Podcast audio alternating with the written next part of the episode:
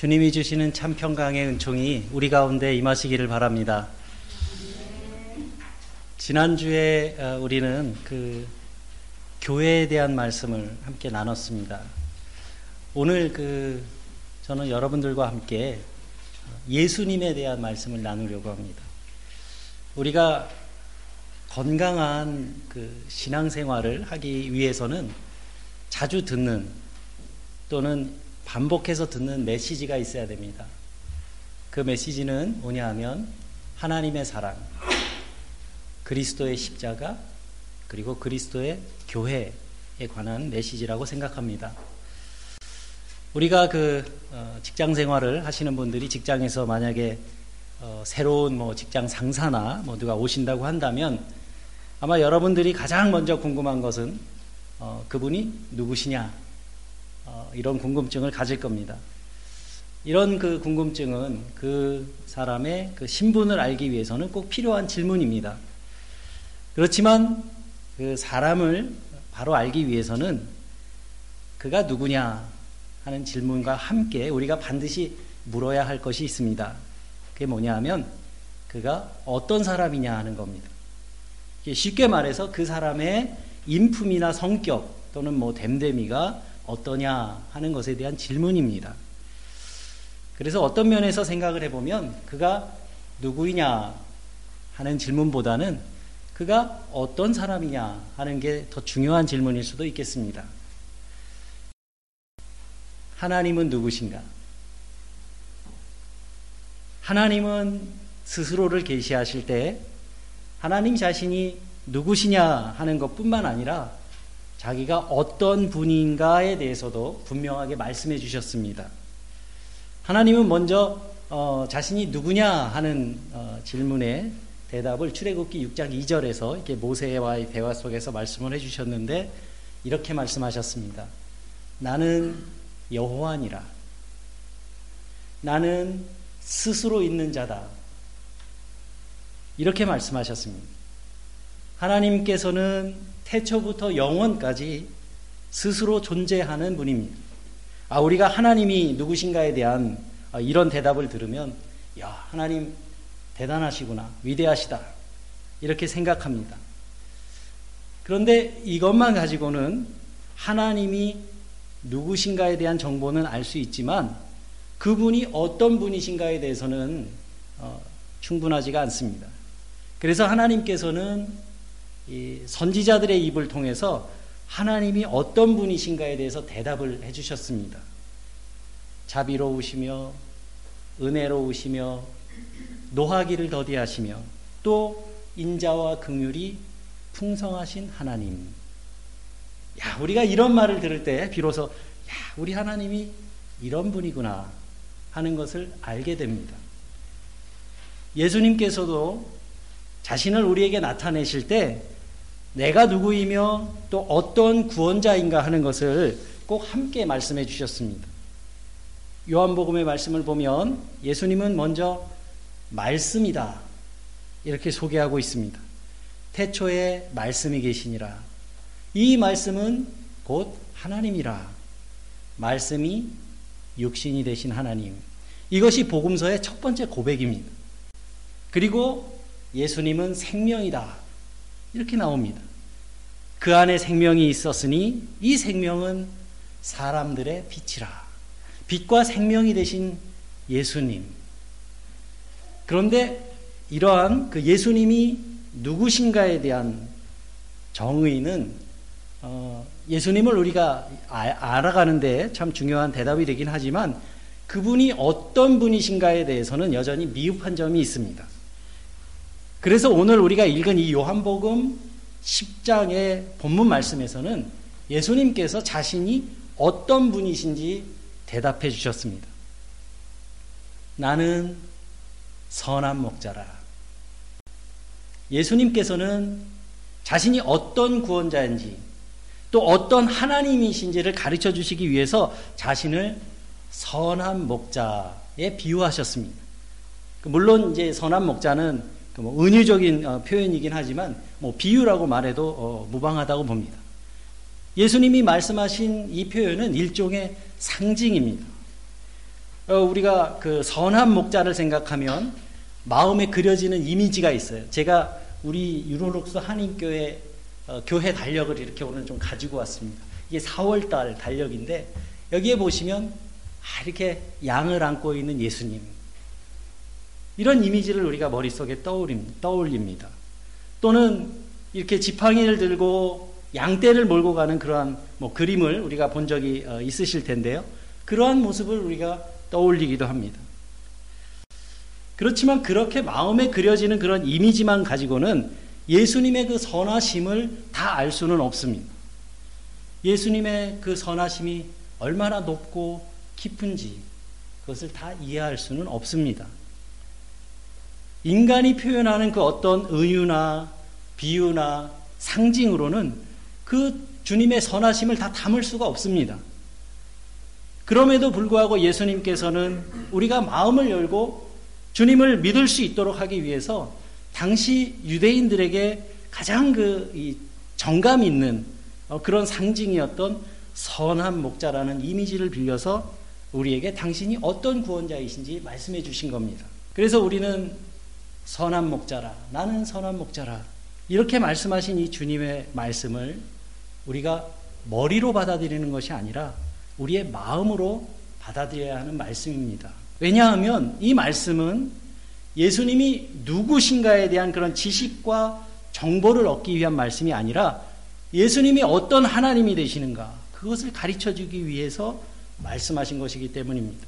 여기서 우리가 선한 목자다 하면은 금방 착한 목자, 이렇게 좀 나쁜 짓 안 하고 그런 착한 목자, 이렇게 생각하기 쉬운데요. 어, 그것은 이 선하다는 말에 도덕적인 의미가 담겨있기 때문에 그렇습니다. 그러나 말씀을 우리가 성경 말씀을 보면 예수님께서 자기를 선한 목자에 비유하면서 말씀하시면서 자신을 삭슬 받고 남의 양을 치는 그런 삭군 목사와 비교하고 있다는 것을 우리가 좀 염두에 둘 필요가 있습니다. 여러분 한번 생각해 보세요. 이렇게 선한 목자는 좋은 목자, 삭군 목자는 악한 목자, 우리가 이렇게 생각하기가 쉽지 않습니까? 그런데 이 삭군 목자는 반드시 악한 목자는 아닙니다. 왜냐하면 이 삭군 목자라는 것은 삭슬 받고 일을 하는 사람이기 때문에 진정으로 양떼를 위하는 사람이 아닐 수는 있습니다. 그래서 어떤 때는 막 양들을 막 심하게 몰아붙일 때도 있고, 또 일이나 사나운 짐승이 덤비면 자기의 양을 돌보기보다는 자기의 생명을 위해서 도망갈 수도 있는 그런 그런 사람을 삭군 목자라고 이렇게 이해할 수가 있겠습니다. 그래서 이 삭군 목자는 좋지 않은 목자고 또 못된 목자지 악한 목자는 아니라는 말입니다. 근데 그렇다면은 예수님께서 왜 자기를 선한 목자라고 하셨을까? 그 첫 번째 이유는 양들을 자기 생명보다 더 사랑하시는 분이기 때문입니다. 오늘 본문의 십일 절 말씀을 보시기 바랍니다. 나는 선한 목자라. 선한 목자는 양들을 위하여 목숨을 버리거니와. 어떻습니까, 여러분? 이 말씀이 여러분들 마음에 와 닿지 않습니까?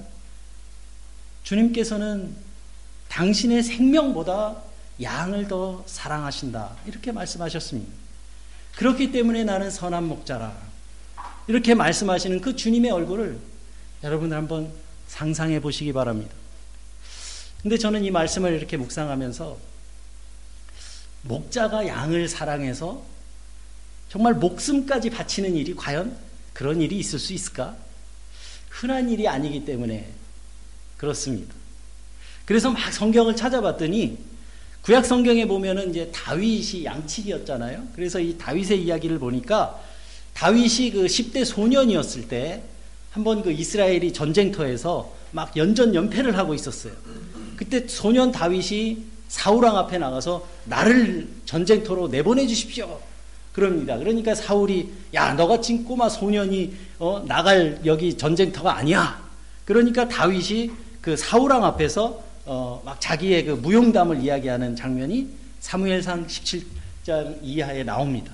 뭐라 그러냐면, 내가 아비의 양을 지킬 때 어떻게 했냐면요, 사자나 곰이 어, 희, 그 어린 그 새끼 양을 훔쳐가지고 도망가면 내가 목숨을 걸고 쫓아가서 그 사자나 곰과 싸워서 그 새끼를 구해냈습니다. 그리고 또 그 사자나 곰이 일어나서 덤비면 사자나 곰의 수염을 잡고 쳐 죽였습니다. 이렇게 말합니다. 사실 저는 그 이 말씀을 이렇게 읽으면서 이 다윗이 참 용맹한 소년이었던 것 같긴 한데 조금 허풍도 좀 있는 소년이었지 않을까 이런 생각이 좀 들었어요. 왜냐하면 그 낚시꾼들이 어, 이야기할 때 물고기 잡을 때 그러잖아요. 내가 낚시 그 물고기를 잡았는데 어, 그 물고기 눈알이 탁 꾹만하고 막 팔뚝만한 그 물고기가 막 올라오는데 막 이러면서 좀 조금 과장해서 이야기하지 않습니까? 그런데 이 소년 다윗은 자기가 이 곰이 새끼를 물고 가면 쫓아가서 막 곰과 막 격투를 해서 그 새끼를 다시 찾았다고 합니다. 여러분 어쨌든 중요한 것은 어, 이런 행동은 자기의 목숨을 걸지 않으면 할 수 없는 일이라는 겁니다. 그 직구준 서목사는 그런 생각도 들더라고요. 혹시 다윗의 아버지 이세가 굉장히 엄하고 무서워가지고 이 어린 소년 다윗이 양을 잃어버린 다음에 아버지에게 맞아 죽나 곰에게 맞아 죽나 어차피 죽는 목숨 내가 저 곰이랑 싸워서 내가 양을 되찾아오리라 뭐 이런 마음을 먹진 않았을까 뭐 저 혼자 하는 생각입니다. 어쨌든 중요한 것은 자기 생명을 아끼는 사람은 이렇게 하지 못한다는 사실입니다. 내가 지키는 그 양떼를 자기 생명보다 더 사랑할 때야 그렇게 할 수 있는 겁니다. 우리가 그 이 다윗의 말을 정말 액면 그대로 진실한 말로 받아들인다면 이 다윗이야말로 주님이 말씀하시는 이 선한 목자의 아주 좋은 예가 될 겁니다. 예수님께서는 자신이 바로 그러한 목자라고 말씀하셨습니다. 양을 위해서 자기 목숨을 내던져 싸우는 그런 목자라는 겁니다. 오늘 본문 이 십일 절부터 십팔 절까지의 말씀을 보면 예수님은 자신이 양들을 위해서 목숨을 버린다는 이 말씀을 네 번이나 반복하고 계십니다. 마치 노래의 후렴구처럼 계속 반복해서 말씀하십니다. 내가 내 양들을 위하여 목숨을 버리노라. 예수님께서 그냥 한 번 해보시는 말씀이 아니라 진실하게 하시는 말씀입니다. 내가 내 양들을 위하여 목숨을 버리노라. 바로 우리를 향한 그분의 사랑이 끝없이 샘솟기 때문에 주님께서 그렇게 여러 번 반복해서 말씀하시는 겁니다. 그래서 여러분 이 말씀은 우리가 그냥 가볍게 듣고 넘길 말이 아닙니다. 진지하게 마음으로 받아야 할, 받아들여야 할 말씀이 분명합니다. 정말 주님이 자기의 생명보다 나를 사랑하신다.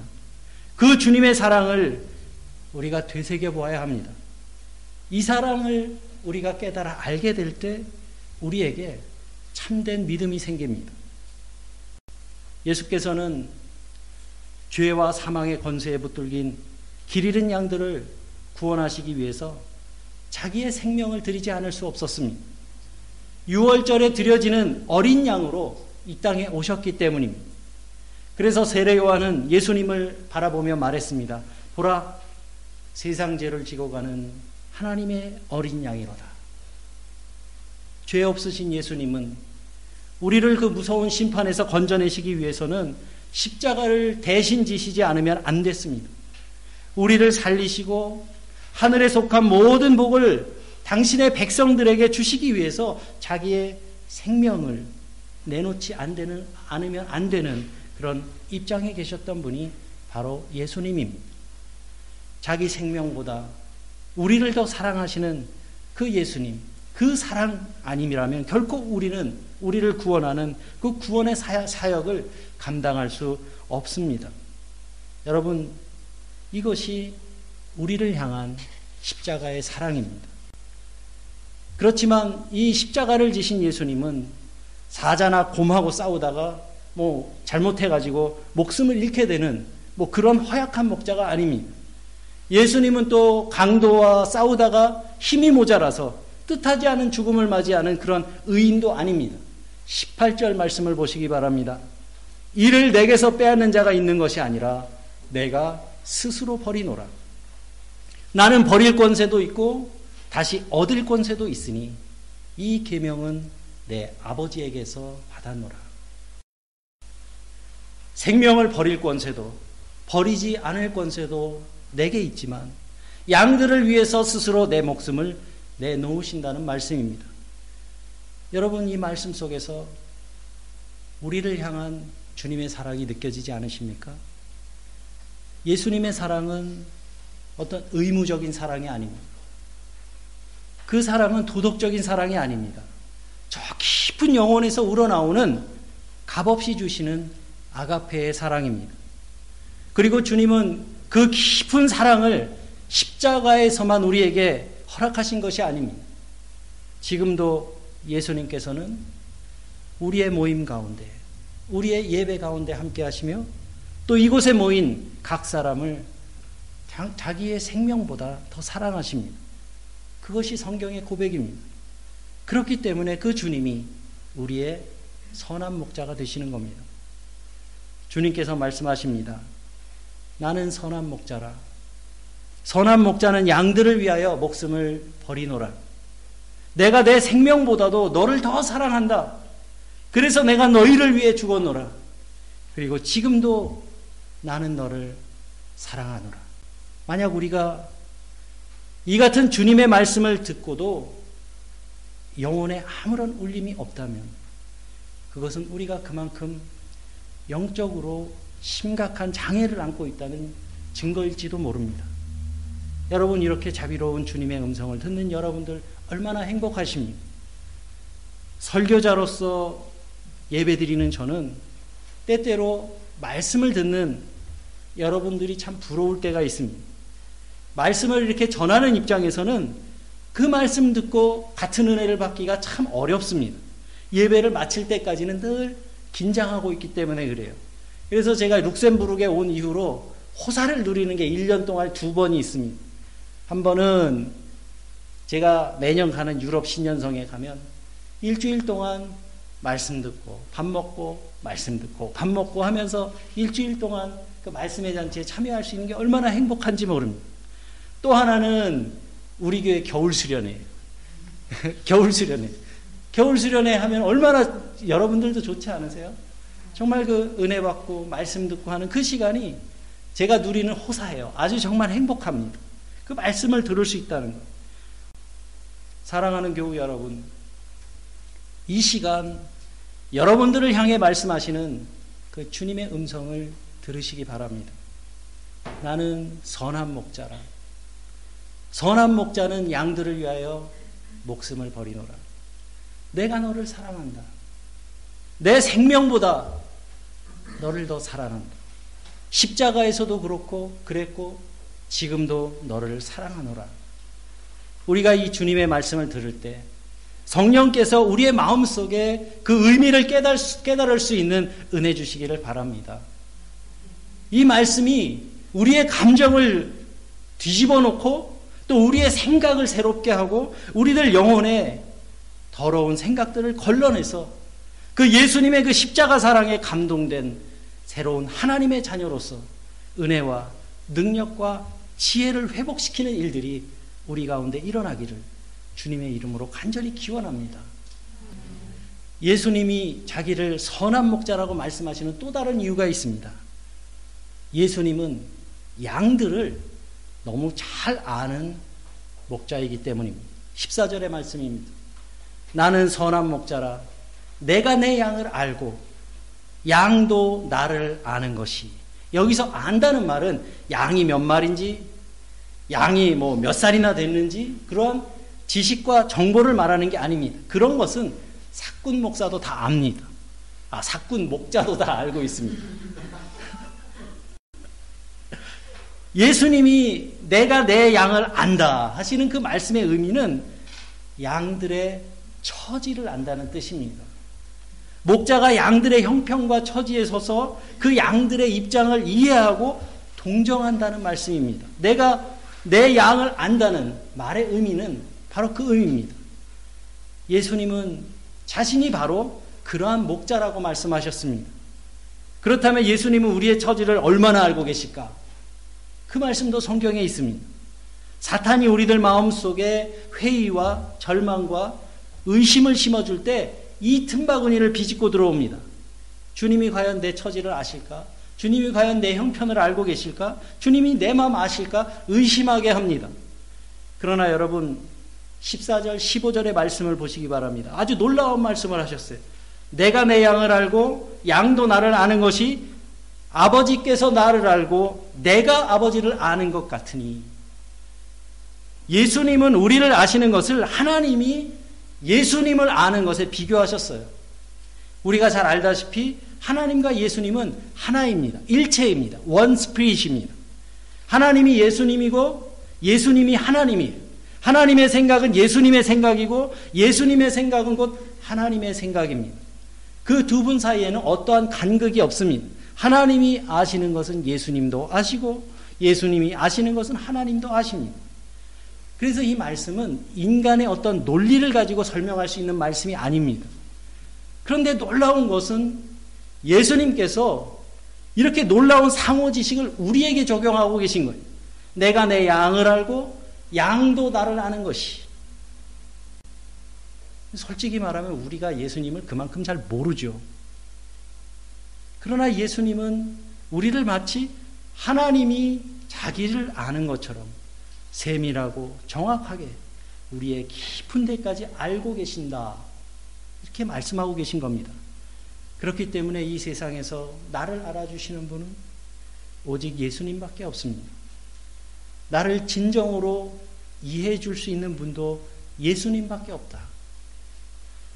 참으로 놀라운 은혜가 아닐 수 없습니다. 우리 최진영 집사님께서 저한테 책을 한번 빌려주셔서 읽었어요. 피로사회라는 제목의 책인데 아주 얇아요. 백 페이지도 안 됩니다. 근데 철학자가 쓴 책이라서 그렇게 쉬운 책은 아니었어요. 근데 그 책에서 저자는 지금의 시대를 정의하면서 지금 우리가 살아가는 세상은 활동 과잉의 시대라는 겁니다. 끝없이 사람들이 끝없이 자기 자신을 혹사시키는 그런, 그 표현대로라면 착취하고 있는 그런 사회라는 개념을 사용하고 있는데, 이 말에 저는 공감이 됐습니다. 그리고 그렇게 치열하게 살아가는 삶의 밑바탕에는 끝없는 자기 소외가 있어요. 현대인들은 고독합니다. 외롭습니다. 우리는 내 마음 알아주는 사람이 없다고 생각하기 때문에 고독감을 느끼곤 합니다. 세상은 갈수록 나와 너 사이를 갈라놓고 높은 담을 쌓고 있습니다. 요즘 사람들 다른 사람의 형편과 처지를 돌아볼 그러한 여백이 없습니다. 네가 죽지 않으면 내가 죽어야 되는 어? 그런 강박관념에 시달리면서 아침부터 저녁까지 쉴 새 없이 뛰어야 되는 것이 오늘날 우리들의 적나라한 현실입니다. 어린아이로부터 그냥 걸음마만 시작하면 그때부터 온 어른까지 온 가족이 숨 쉴 틈 없이 바쁘게 삽니다. 누구를 깊이 이해하고 알아주고 할 만한 그런 공간이, 여유가 없습니다. 그렇게 숨 쉴 틈 없이 바쁘게 돌아가는 가운데 어느새 너와 나의 그 사이와 그 관계는 더 삭막해져가고, 각 사람은 말 그대로 외톨이가 되어서 빈 들판에 홀로 서 있는 것 같은 느낌을 사, 가지고 살아가고 있지 않습니까? 그러다 보니까 우리 모두 마음 한구석에 허전한 마음을 가지고 삽니다. 솔직히 내 마음을 깊이 이해하고 알아주는 사람을 찾아보기가 어렵습니다. 요즘에는 이렇게 깊이 있는 대화를 나눌 친구도 아주 귀합니다. 경쟁사회에서 같이 뛰어야 하다 보니까, 바쁘게 쫓기면서 살다 보니까 깊은 대화가 불가능합니다. 일상의 대화도 그냥 이런 표면적인 대화. 그러니까 우리가 같이 살아가는 가족도 친구도 서로가 서로를 잘 이해하지 못하며 살게 되는 겁니다. 그런데 여러분, 우리에게는, 믿음의 삶을 살아가고 있는 우리에게는 선한 목자가 되시는 예수님이 계십니다. 예수님이 왜 자기를 선한 목자라고 말씀하셨을까? 그 양들의 속사정을 알고 계시기 때문입니다. 내 처지를 이해하시기 때문입니다. 내가 왜 불안해하는지, 왜 내가 자주 넘어지는지, 왜 내가 눈물 흘리고 있는지, 왜 풀이 죽어 있는지, 주님이 아십니다. 그분이 나를 사랑하시기 때문에 나를 알아주십니다. 그런 나를 불쌍히 여기시기 때문에 나를 알아주십니다. 그분이 내 안에 계시기 때문에 나를 이해하십니다. 히브리서 이 장 십팔 절의 말씀처럼 예수님께서는 자신이 시험을 받아 고난을 당해 당하셨기 때문에 우리의 연약함도 이해하시는 주님입니다. 사랑하는 교우 여러분, 우리가 어떤 처지에 있든지 나를 이해하고 알아주는 사람이 없다는 생각이 들 때 예수님을 바라보시기 바랍니다. 주님은 나를 아시는 선한 목자이십니다. 안다는 말은 내가 도와주겠다는 이야기입니다. 우리의 마음을 다 아신다고 했습니다. 도와주시겠다는 얘기입니다. 그래서 우리가 해야 될 일은 절망과 낙심이 아니고 또한 슬퍼할 이유가 없습니다. 빌립보서 사 장 육 절의 말씀입니다. 아무것도 염려하지 말고 오직 모든 일에 기도와 간구로 너희 구할 것을 감사함으로 아뢰라. 그렇습니다. 감사함으로 구하고 기도하는 것이 우리의 할 일입니다. 나를 알아주는 분이 계시기 때문입니다. 당신의 생명보다 우리를 더 사랑하시는 선한 목자가 되시는 주님, 나의 깊은 속사정까지 동정해 주시는 선한 목자가 되시는 그 주님, 그분은 이 세상에 한 분뿐입니다. 예수 그리스도이십니다. 그분은 우리를 자기 생명보다 더 사랑하실 뿐만 아니라 진실로 나를 알아주시는 분은 예수님밖에 없습니다. 여러분, 그 예수님을 바라보시기 바랍니다. 그 예수님을 의지하는 여러분들 되시기를 바랍니다. 그러면 우리가 어떤 형편과 처지에 놓이든지 비록 고통과 슬픔 가운데 있을지라도 불안과 낙심 가운데 놓일 때에도 우리는 찬송할 수 있습니다. 그 주님의 십자가의 은혜와 사랑을 가슴 깊이 체험하시는 여러분들이 되시기를 주님의 이름으로 간절히 기원합니다.